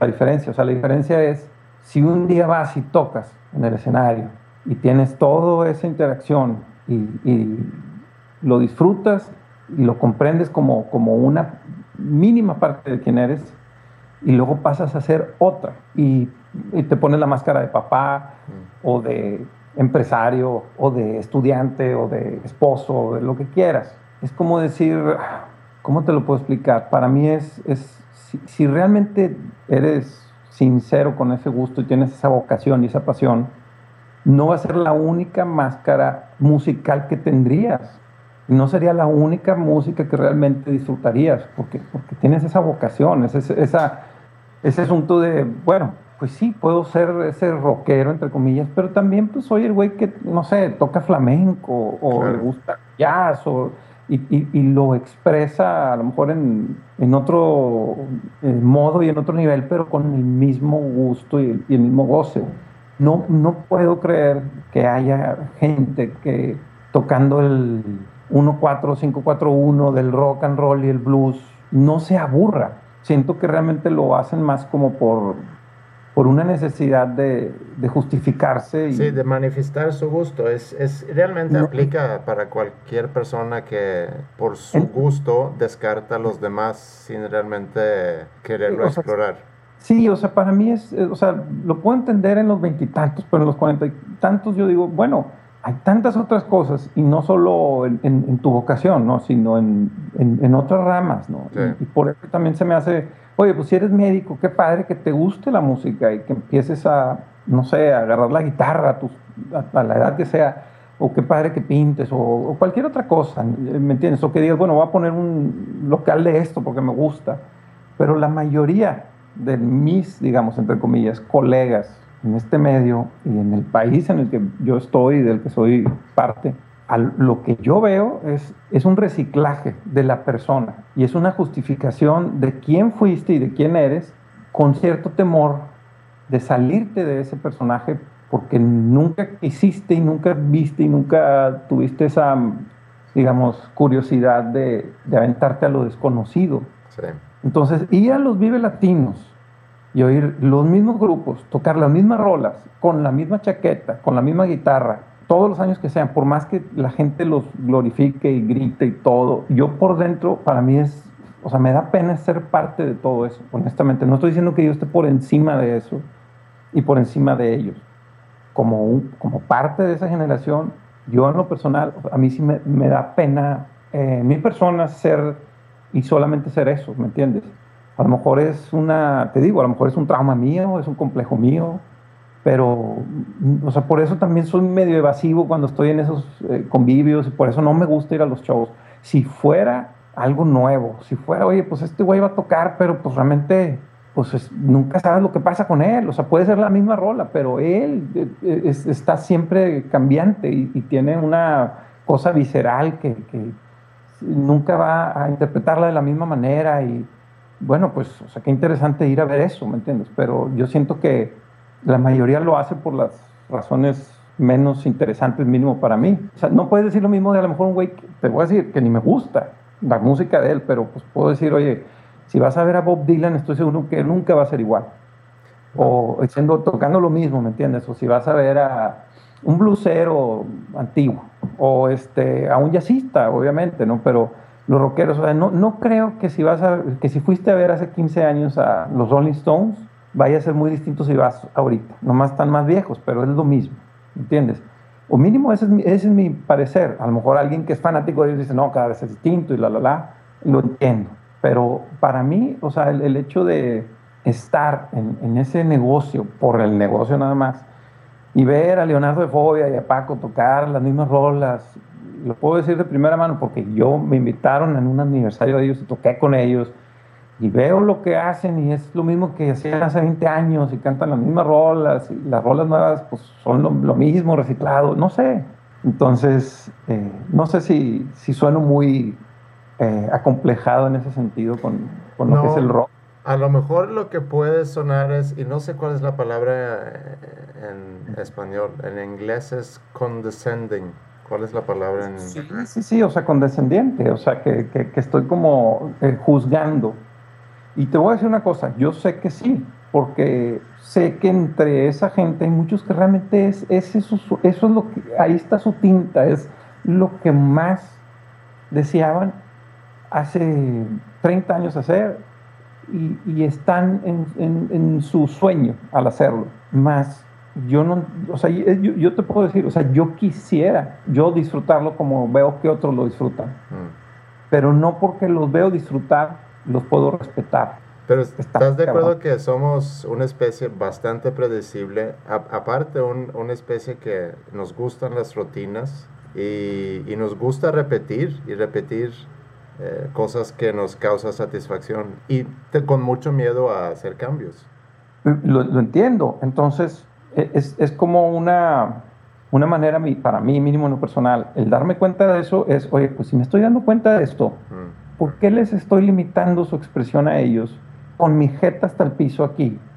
¿Y por qué me la amargo a mí diciendo que esto está de hueva? Pues mejor afronto mi miedo, mi temor y salgo a hacer algo distinto, porque soy el único que está en mi realidad de estar eh, aquí viendo todo este asunto que no me gusta. Pues que ellos sigan felices en su expresión y yo busco mi expansión a como yo quiera, ¿verdad? Que a lo mejor en un ciclo me va a hacer valorar esto y regresar a esto con otra perspectiva y, y disfrutándolo realmente, pues qué bueno, y si es un año, si son tres, si son diez, el día que lo vuelva a hacer, lo quiero hacer con el disfrute de hacer. Y hablando de eso, eh, y la razón por qué estamos haciendo esta segunda parte de la entrevista por Skype, que por cierto es la primera que yo hago de esta forma, y, y si funciona, eh, ¿por qué no tratarlo más a futuro? Te puede abrir un campo de otra gente que está más lejos, etcétera. Exacto, está, está muy bien eso. Pero ahorita andas en un curso, andas en, en Florida, ¿verdad? Es- sí, estoy acá en Florida en un curso que es este es un curso de nutrición que está muy interesante porque es gente que pues, son nutriólogos, endocrinólogos, eh, psicólogos, eh, oncólogos, gente con muchas maestrías y doctorados y PhDs que tienen este centro en donde ellos llevan más de 40 años investigando muchas enfermedades, muchos achaques y, y todo lo ven desde una, de un perfil muy científico y muy químico biológico. Pues se han dado cuenta a través de cientos de miles de gente que ha venido a tratarse con enfermedades terminales, etcétera, eh, y arreglando sus eh, ingestos químicos, entre comillas, alimentos, y otros tratamientos, no solo alimentación, eh, ¿qué, qué cambios hay, qué beneficios encuentran, ¿no? Entonces, eh, yo estoy tomando el curso para aprender a hacer lo mismo con mi persona y con terceros. Estoy en clase todo el día metido aquí y estamos obviamente en un régimen muy estricto en cuestión de lo que estamos alimentándonos y, y obviamente con una, digamos, el aprendizaje del por qué, qué alimentos y de qué manera, y obviamente pues eso te lleva a que la mejor alimentación inevitablemente es este, puros alimentos orgánicos, en su mayoría germinados, o sea, casi no lo que son los tallos y, y hojas, y este, algunas otras cosas medio interesantes como algas marinas, etcétera, ¿no? Entonces, pues llevo aquí un mes, llevo como 12 kilos. 12 kilos. 12 kilos más o menos bajados. ¿En serio? ¿En un mes? La, la, mayoría es inflamación. O sea, obviamente con las harinas, el azúcar, alcohol, etcétera, todo, pues estás inflamado, ¿no? Y, y traes un, un, bagaje extra en el, en el cuerpo que, que, mucho es en peso y es en agua. Entonces, pone tú que la mayoría de esos kilos, más del 60% es, es pura inflamación que, que estoy bajando. Eh, digamos que aquí lo que hay, la mayoría de la gente que viene son gente que ya no tiene de otra y, y, le quiere, ya no quiere hacer quimio o le dijeron que ya se va a morir. Mm. Que en, en, este mes que llevo ya la mayoría de los que han estado se han, se han ido, llegaron en silla de rueda y se fueron caminar. O sea, impresionante. Sí. Impresionante. No, o sea, si, si te lo cuento no me lo crees, si lo ves es impresionante. Yo lo veo y digo, no puedo creer que yo vi a esta persona llegar hace tres semanas y, y, hoy se va y eso es otro. Y luego lo, la otra gente que viene son deportistas, atletas profesionales. Hace, cuando yo llegué se estaba yendo esta Serena Williams, basquetbolistas aquí, los enormes, esos, es impresionante verlos, están, o sea, es, es, es, otra especie. Claro.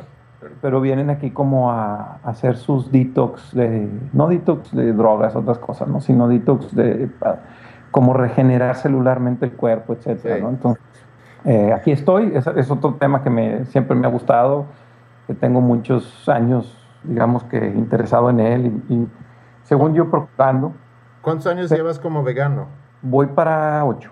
Digamos que no, no va de la mano con el, el andar de, de rockero, porque no es fácil andar viajando con esta bola de orangutanes y sentarte a comer siendo vegano, ¿verdad? Pero, y menos con Orconaz, que es de los más heavy metal para pa chupar y, y, comer carne, ¿no? Pero, este, sí, sí, ya tengo ratito y, y, y mucha, eh, mucha información que, que, he ido leyendo y investigando a través del tiempo, pues me llevó a, a, decidir que quería ir al lugar que yo considerara el más interesante en ese sentido y pues vine para acá. Y dices que quieres eventualmente también ayudar a terceros. ¿En qué sentido? Exacto. Sí, porque mira, una, o sea, en parte el, una de las razones por las que decidí venir es porque uno cambia. O sea, yo en lo personal pues cambié radicalmente. Fui vegetariano muchos años antes de vegano, pero realmente no puedo decirte que hubiera un cambio en mí. Una de las cosas que yo noto, y lo puedo decir humildemente, que yo también cometí ese error, ¿verdad? Que, que la gente, todos tendemos a pensar que cuando aprendemos algo de nuestra salud y de nuestra manera de comer y, de vivir, es que ya, o sea, el momento en el que aprendemos algo nuevo, creemos que eso es lo mejor y nos sentimos con el derecho de decirle a todos los demás que son unos pendejos y que yo sé más, ¿verdad? Entonces, eh, yo pasé por todo ese proceso, espero, espero ya no cometer ese error, ¿verdad? Pero entonces a mucha gente yo le decía que estaba mal comiendo así, la, la, la, y me preguntaban y les daba dos horas de... Eh, después me fui dando cuenta que no era algo positivo y propositivo para los demás y para mi persona. Entonces opté por simplemente ya no, no comentarlo a menos que me lo preguntaran, ¿no? Mm. Y, y, siempre fui viendo que, pues yo hace dos años yo creía que era muy chingón porque no comía pescado. Te digo, entonces así fui dándome cuenta que pues estaba mal, ¿no? Y, y, siempre me fui dando cuenta, oye, pues yo pensaba hace un año o hace dos que yo era el más chingón y ahorita me doy cuenta que estaba mal, hay cosas mejores, etcétera. Y entonces me fui dando cuenta de eso y fui cada vez entrando más y más y más al veganismo y sí sentí un cambio radical en mi salud cuando entré al veganismo completamente, en mi salud, en mi energía, en todo. De cierta manera, la gente lo notó y me empezaron a preguntar más. A lo que yo les explicaba un poco mi teoría y les decía, en eso estoy ahorita. A lo mejor en un año te digo que está mal o que le modificará algo, pero ahorita estoy en esto, pues. Entonces pasaban más años y, oye, te veo mejor, ahora qué estás haciendo, no, pues estoy en, en esto, estoy ahorita, ¿verdad? Y así me fui. eh, conforme iba yo avanzando en el veganismo, más gente me pedía la opinión y me fue llevando a, a decirle a una persona un día, a cinco personas un día, a diez personas juntas, a quince. Y cuando llegué a esos números de que, oye, pues es toda una familia con abuelos, hijos, nietos, preguntándome, o diez amas de casa en la cocina y yo explicándoles, y ya llegué al, al grado de decir, ¿sabes qué? O sea, ya estoy entrando en un, en, en, digamos, en un campo en el que me gusta y, y, se me hace bueno ayudarlos, orientarlos a mínimo a lo que a mí me gusta en esta cuestión de la nutrición, pero también se me hace irresponsable no saber el 100%.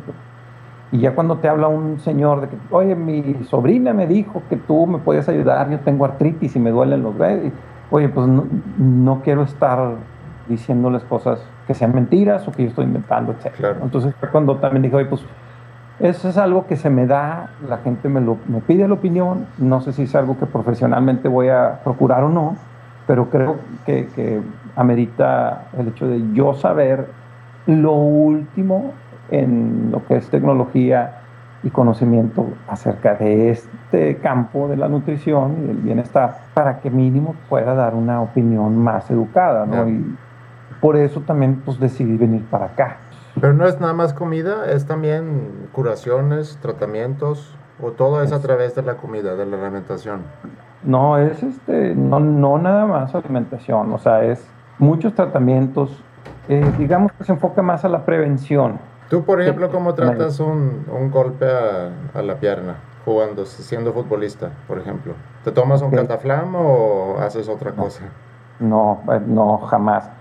Eh, ahorita voy saliendo de mi cuarta lesión en rodilla. He tenido, esta es la cuarta lesión que he tenido fuerte y nunca me he metido tijera y no me, no me he metido un solo antibiótico, ni desinflamatorio, ni etcétera la manera correcta de, dependiendo de lo que es el trauma, ¿no? Si te rompes un ligamento, puedes considerar una cirugía, porque está roto el ligamento, ¿verdad? Es como decir, si te rompes un hueso, pues te pones, un, te puedes poner algo para no mover el hueso ese, ¿verdad? Pero no me voy a meter químicos que van a hacer que mis células estén eh, trabajando men menos y que, no se puedan reconstruir, regenerar. Entonces, un, trauma, moretón, etcétera, hay maneras tan simples para sacar el ácido láctico y ascórbico y todo lo demás de, del músculo y para hacer que esa zona que está herida se regenere tanto con alimentación como con eh, sauna infrarrojo para que las células con la luz infrarroja entre y es, estimule el agua de las células y empiecen a sacar las toxinas. Hay este, también un, drenaje linfático para que puedan sacar las células todo ese metales tóxicos y demás. Y muchos otros tratamientos que puedes hacer que te van a arreglar el golpe mucho más rápido. Hablando que si se te arreglará normalmente en un mes, eh, en unas semanas ya lo tienes eh, libre de. Entonces es una combinación, está muy interesante, pero aquí yo no estoy viendo, o sea, no es un güey de pelo largo diciéndote, no, aquí estás viendo doctores con corbata que te están enseñando en, en el laboratorio, con este videos de microscopio, lo que está pasando adentro de, de, a nivel celular, y, y es impresionante lo que ves. O sea, es impresionante lo que ves cuando el azúcar ataca una célula, lo que crece una célula T que se vuelve cáncer, cómo, de, cómo se quita si le dejas de dar ciertas eh, sustancias, etcétera. Entonces eso cambia mucho el chip. Perdón, relacionado a eso, eh, y, y, ojalá y, y, nunca pase, pero si algún día llegase a requerir, o más bien, si algún día te, te sugieren para curarte, meterte a quimio, ¿lo harías? Eh, Ine inevitablemente mi respuesta es no. O sea, la quimioterapia es de las prácticas más crueles, innecesarias y en mi opinión lucrativas y corrosivas. O sea, es, es de lo más triste que ha hecho el ser humano para, para sacar ventaja y dinero. A, a, es lo más cruel que le puedes hacer a otro ser humano. Eh, lo he visto aquí con los ejemplos de gente que llega llegó una chava de Nicaragua que, que querían sacar el estómago con quimio, que le dijeron que tenía un tres semanas de vida y ver cómo se fue caminando recuperada. Eh, para mí, o sea, gente con, con cáncer de piel, con Parkinson, que se, se, recuperan, etcétera, y ver la gente que, que ya llegó con quimio y lo, y lo, que te hace el quimio, por decir, la causa más grande del cáncer de mama es la mamografía. O sea, lo que se supone que te está ayudando a ver si eso te va a pasar es lo que más radiación te da para que te pueda generar cáncer. Ahora, hay una historia ahí detrás que es criminal y es este, eh, a lucro. Obviamente también no estoy diciendo que todos los doctores lo hacen de esa manera. Un rockero, colega mío, de una familia de rockeros que tú bien conoces, tuvieron la triste historia de que su mamá le dijeron que tenía cáncer de mama, fue a la quimio, la vivió, le quitaron el pecho y todavía el desgraciado del doctor le dijo que requería más quimio.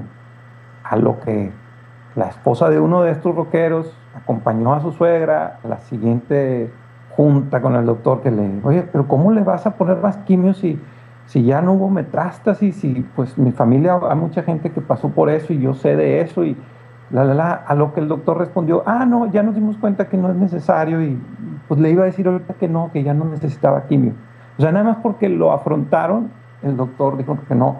Entonces, las prácticas y las malprácticas, ¿verdad?, de la mayoría de los médicos, eso es lo que eh, hace más daño más que la quimioterapia. Sí. Entonces, habrá algún caso en el que es inevitable por, por el avance del cáncer, eh, por las situaciones, ¿verdad? Pero muy avanzadas de una enfermedad, pues eh, lo más carnívoro o más sanguinario puede ser que sea la última opción, pero en el 99% de los casos no es necesario. Y es imp impresionante, yo no, no que me lo digan, yo aquí vivirlo, ¿no? Entonces, te voy a decir una cosa, mis hijos que yo voy a tener no van a tener una sola vacuna, jamás.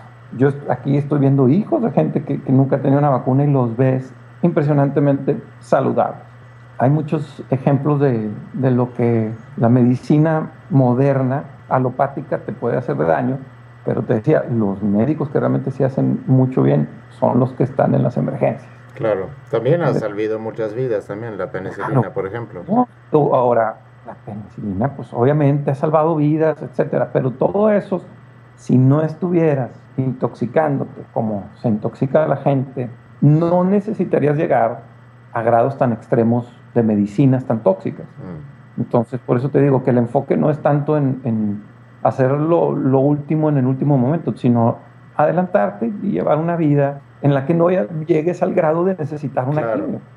Oye, ¿y qué, qué quieres para tu futuro? Pues yo simplemente quiero hacer lo que me haga más feliz en cada momento, sin importar qué tan trascendente o qué tan intrascendente en ese momento sea.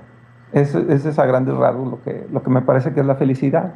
Si ahorita ir por mis germinados para comer es lo más interesante, eso es lo que quiero hacer. Y si componer una canción me va a hacer más feliz después, qué bueno. Y si hacer un disco, qué bueno. O hacer una plática de nutrición es lo más interesante y lo más divertido, eso es lo que quiero hacer. Entonces quiero llevar mi vida con ese, digamos, modus zen vivendi, que creo que es, es, el que me llama más, y obviamente pues el tener el, la libertad de no sentir el temor al, al que pasa así, o que, que, no pasa así, o sea, ¿verdad? O sea, creo que, que, que, si me he aventado este par de años que ya no estuve con Jonás a, nada más eh, vibrar en, mi día a día y creo que he fluido mucho mejor. Una de las cosas que le puedo admirar a Jonás es que aún y que sus actividades normalmente son no tan propositivas como el estar en antros y, y, tomar, es una persona que no tiene miedo, es una persona que hace y deshace a su gusto y que fluye y surfea por la vida, ¿verdad? Y eso es algo que, que, yo con mi desarrollado más analíticamente y no tan eh, eh, vibracional o tan del corazón, quiero ese lado de mi vida más desarrollado, no más el el lado de, de, la emoción y más del instinto que, que del analizar y, y, ser muy retentivo con todo lo que preparado lo que voy a hacer, ¿no? Entonces, si, si pasa algo interesantísimo el próximo año o cinco años, eh, va a ser solamente porque estoy fluyendo de esa manera. Entonces eso es lo que, lo que quisiera. Si me ves en el escenario con este güey o con alguien más, es porque realmente quisiera que fuera, porque realmente lo estoy tripeando y estoy con la sonrisa, ¿verdad? Y si no, no, no quiero estar ahí arriba. Sí. Oye, ¿no has entrado para nada a las redes sociales? ¿Es por alguna razón en particular? Eh, porque me parecen aburridas, me parece que es este, alimentar una persona artificial de nuestro psique. No creo que haya muchas personas que, que procuren una entidad de Facebook o de Twitter o de Instagram o de email o de lo que sea que no esté solventando deficiencias de su psicología, eh, dando una imagen de ser alguien que, que no es. Mm. Ahora, es un medio muy poderoso y es un medio que, que siento que, que nos conecta de una manera maravillosa, no, no lo descarto.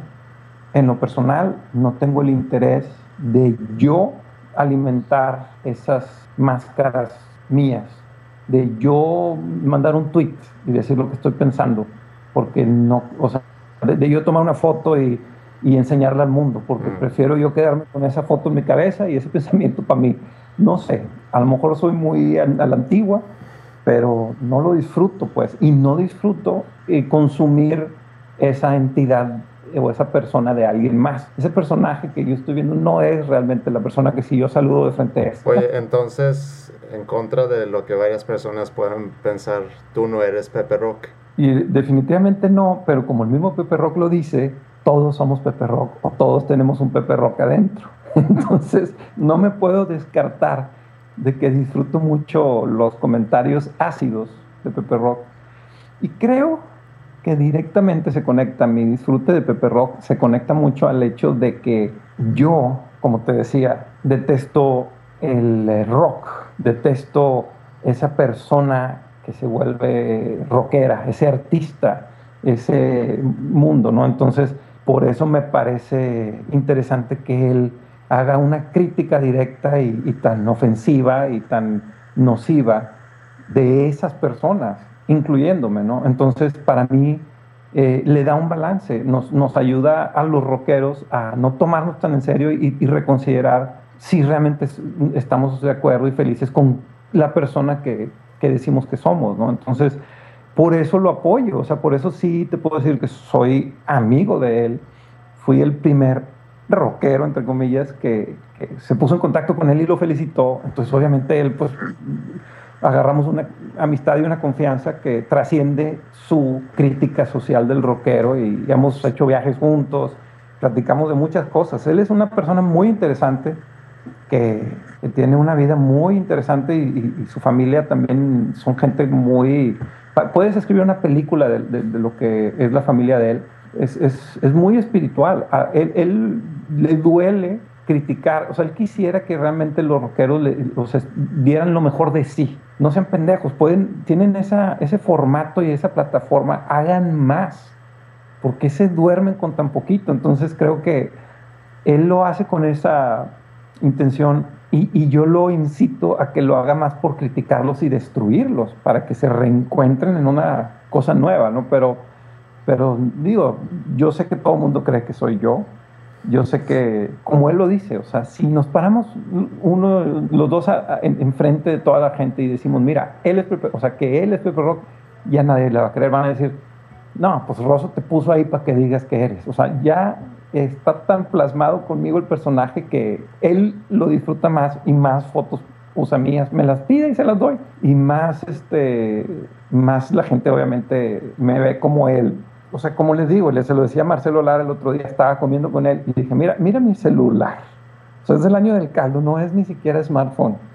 ¿Tú crees que voy a estar tuiteando con este, esta pendejada? Le digo, eh, él, él lo tiene en Twitter, entonces se, pusieron a, a chatear ahí por Twitter y el güey veía que no era yo y el güey, ay, pues sí es cierto, es alguien más, pero sea, a lo mejor tú lo pones a que lo haga. Yo no digo, pues por eso te digo, ya no, nadie no me va a creer que no Pero está con madre que exista ese mito. De hecho, en, en una entrevista que tuve hace eh, muy reciente, la persona que entrevisté me preguntó, oye, ¿tú sabes si Rosso es Pepe Rock? todos los rockeros, todos los rockeros, bueno, o sea, los de SOE, no, o sea, cada vez que los veo, neta, ya la verdad, o sea, creen que la- lo que creen es que hasta que yo no les diga que sí soy, Sí. no, no, no entro, o sea, yo no los estoy permitiendo en mi círculo de amigos íntimos, ¿me entiendes? Como que ya dime, güey, pues somos Sí, amigos. Sí, sí, sí. O sea, Jay de la Cueva, Marcelo Lara, Camilo Lara, todos. Y yo, cabrón, somos amigos. Te diría si sí lo soy. Te lo diría, pero no lo soy. La neta, no lo soy. Muchas de las veces que estoy con ellos en tocadas, así que estamos en el DEF, lo que sea, Pepe Rock está ahí, porque yo lo invito. Y los güeyes me lo han preguntado enfrente de él. De que, oye, ya dime, güey, eres. Y el güey nomás bien tranquilo y se voltea. El, el, el vato está cabrón. Entonces, Con madre. y yo así de que chingada madre, si supieras que es este pendejo de al lado. Pero bueno, pues no lo voy a deslatar. Eh, pero bueno, el asunto es que yo creo que ese mito, o sea, por ejemplo, Chetes y Carmen no me creían que no y ya lo conocieron. Ya. En una, en una tocada lo conocieron y eh, dos horas lo estuvieron eh, eh, interrogando hasta que se dieron cuenta, ¿sabes qué? Si es este güey. Y ahora ellos también me dicen, cabrón, o sea, yo le o sea, dice Chetes, yo le digo a los güeyes de Sudoroco, le digo a los de Zoe que, que es otro güey no me creen. Creen que yo estoy dentro de tu, De tu Eh, círculo. sí, mi círculo de, de- de trust. mentirosos, ¿no? Igual Eddie, Jonás y todos, pues lo conocen, pero pues al final de cuentas yo digo, mira, ¿me creen o no? Pues si se los presento ya no me van a dejar de creer, pero si, si me conocieran bien, saben que yo no voy a estar al tanto de todas las tocadas, criticándolas, que no voy a ir a los Vive Latinos, andar ahí metido, o sea, ni voy a mis tocadas casi, güey. Ahora voy a estar ocupando mi tiempo libre en escribir de otros pendejos. Jamás lo haría, jamás, o sea, es lo más chistoso, que es irónico. Sí. ¿sí? Oye, ¿con quién te encantaría colaborar musicalmente? Eh, se me hace muy bonito así contemporáneos, se me hace interesante lo que hace este güey alemán eh, Panta du Prince, que es como un güey minimalista tec- tecno que hace, que, que, bueno, hace música minimal tecno, pero que hizo un disco, su último disco es con, con una orquesta de puras campanas. Entonces está fenomenal, me encanta. También me gusta mucho DJ Numark, el de Jurassic 5. Ese DJ se me hace genial porque no es DJ. Ya. Ah, no, este tipo de mamás. Es, o sea, el güey genera música con pedacitos de otra gente que se me hace muy impredecible y muy interesante. El otro que también es como DJ es Scott Chemist, se me hace bien padre. Otros artistas, el Alex Wanter, el, el que es popero electrónico de Chile, se me hace bien bonito lo que hace. De hecho, fue a Monterrey y, comí con él, me encantó. Si hiciera un nuevo disco de plastilina, traigo en mi cabeza unas canciones almacenadas que me gustaría que fueran este un poquito más como en el asunto acid jazz orquestal, más Ok. tirándole a ese asunto. Y, y me gustaría colaborar con Rafael Sebac, el marroqués, que es como de acid jazz muy, muy interesante su, su este, approach a la música electrónica acid jazz. También eh, por ahí tengo una canción que según yo pudiera ser el siguiente sencillo de Plastilina, que, que tiene un, un o sea, el título es muy bonito, pero no te lo voy a decir porque si no ya van a saber completamente de qué se trata. Pero en esa canción me gustaría que una frase, nada más una frase, así como una, un solo párrafo, un solo párrafo lo, lo cantara Claudio Yarto, el de Caló. Oye, ¿y cuál es la canción que te hubiera encantado haber compuesto? Detalles de Roberto Carlos, me parece la mejor canción de, música popular, en cuestión música y todo lo que dice, el sabor del Señor, está con madre. Y el otro que está cabrón es Juan Gabriel, la, la canción de Siempre en mi mente, Juan Gabriel, se me hace de lo más, eh, digamos, yo creo que ni él sabe el nivel de composición al que llegó con esa rola. Oye, ¿y quién te gustaría escuchar eh, en una entrevista como, como esta, aquí en Habitat? A Pepe Rock, ¿por qué no lo entrevistas? Pues ponme en contacto con él, Yo te, lo encantado. yo te lo encandilo. Obviamente el vato a lo mejor va, va a querer que sea por Skype, pero a lo mejor sí te va a querer que le distorsiones la voz. O él va a ponerse un, un distorsionador. Ahora anda con esa onda de que si le hablan del radio y todo, que la entrevista, que le pone el... para que no le... Pero si lo oyes hablar, te das cuenta que no soy yo. Entonces, ese, ese güey me gustaría nada más para que vieras quién es Pepe Rock, de neta. Oye, ¿y con qué canción tuya quisieras terminar el programa? Ay, güey, canción mía. Eh, pues mira, ahí te va una que está rara. Eh, es una que se llama Keeping Strong, que es interesante porque es una canción que es un rap que lo, que lo cantó un güey que se llama William, que yo le decía Mr. Bill y se enojaba. Alguna vez estuve en- estudiando audio en Ohio y mi cuarto era, era con puros negritos, ¿no? Entonces eran puros raperos y puros así vatos bien pesados y, y yo era el único whitey y ahí estaba un güey que era guardia de seguridad de una prisión en Mississippi y era un pelado de dos metros, pura, una mole. Entonces hablaba todo así y yo, güey, yo te tengo que, tienes que rapear, o sea, tengo que grabar. Entonces lo grabé rapeando, pero el vato ya estaba grande y era más maduro y todo. Y entonces es como este black mature man's rap. Y siempre me ha dado mucha risa que lo, lo oigo y es como, es una cosa así como medio Barry White, pero chafa, no sé.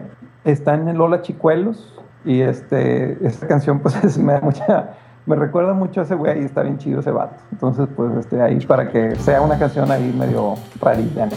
Está bien. Ok. Alejandro, pues muchas gracias por volver a hacer la entrevista. No, al contrario, este, te agradezco a ti y a los que escuchen. Tell me, do you feel the drop? Not from the sky, the teardrops from my eyes, leaving tracks upon my cheek. It has me choked up and hard to speak. Every day there's a new challenge. Testing our love, is there a balance? Do you feel or do you understand what actually goes through a sensitive man? Faced with dilemmas that melt stone. See, I swallow my pride and, and then I push on because I live for the future. Future in you, in you, you and me together forever.